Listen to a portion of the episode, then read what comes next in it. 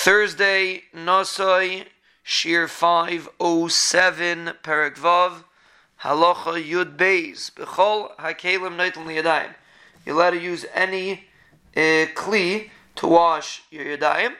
Like glalim, even if it's made out of animal uh, manure, or klei adama, made out of earth, vuyushu shleimim, as long as it's a full keli, not cracked.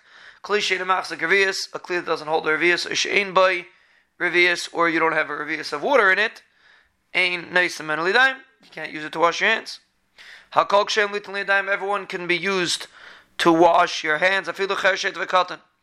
Even a chereshet v'katan, Ram says, could also be used to pour water on your hands. Imein shemacher, if you don't have anyone else. Meniach a kli al and you have a big kli.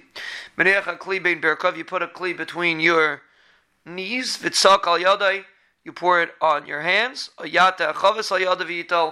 Or tip over the chavis uh, over your hands, and you could wash your hands with it. Or you take with what you wash one hand and you hold the kli with one. Then, or then you use the other hand to pour it on the first hand.